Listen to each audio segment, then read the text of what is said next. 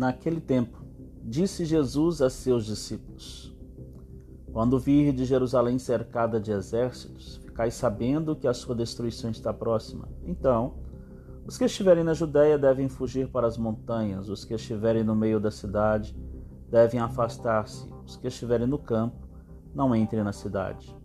Pois esses dias são de vingança para que se cumpra tudo o que dizem as Escrituras.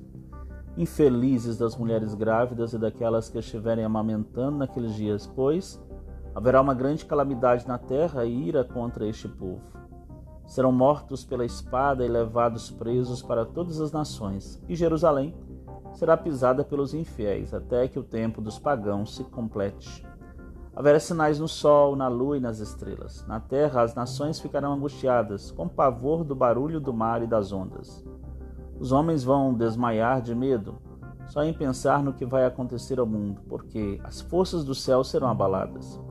Então eles verão o Filho do Homem vindo numa nuvem com grande poder e glória. Quando essas coisas começarem a acontecer, levantai-vos e erguei a cabeça, porque a vossa libertação está próxima. Lucas 21, 20 a 28. Bom dia, paz e bem. No Evangelho de hoje, Jesus diz que em meio a toda tribulação verá um filho do homem vindo na nuvem com poder e glória. Isso me faz recordar a fala de Santa Teresinha: O meu céu começa aqui. Ao lembrar disso, entendo que é em meio a toda experiência existencial que você e eu precisamos permitir que a pessoa linda que somos se revele na leveza da vida, sobre a nuvem, com todo o potencial que temos para que o ser no mais profundo de nós traga esperança nos olhos e nos pés.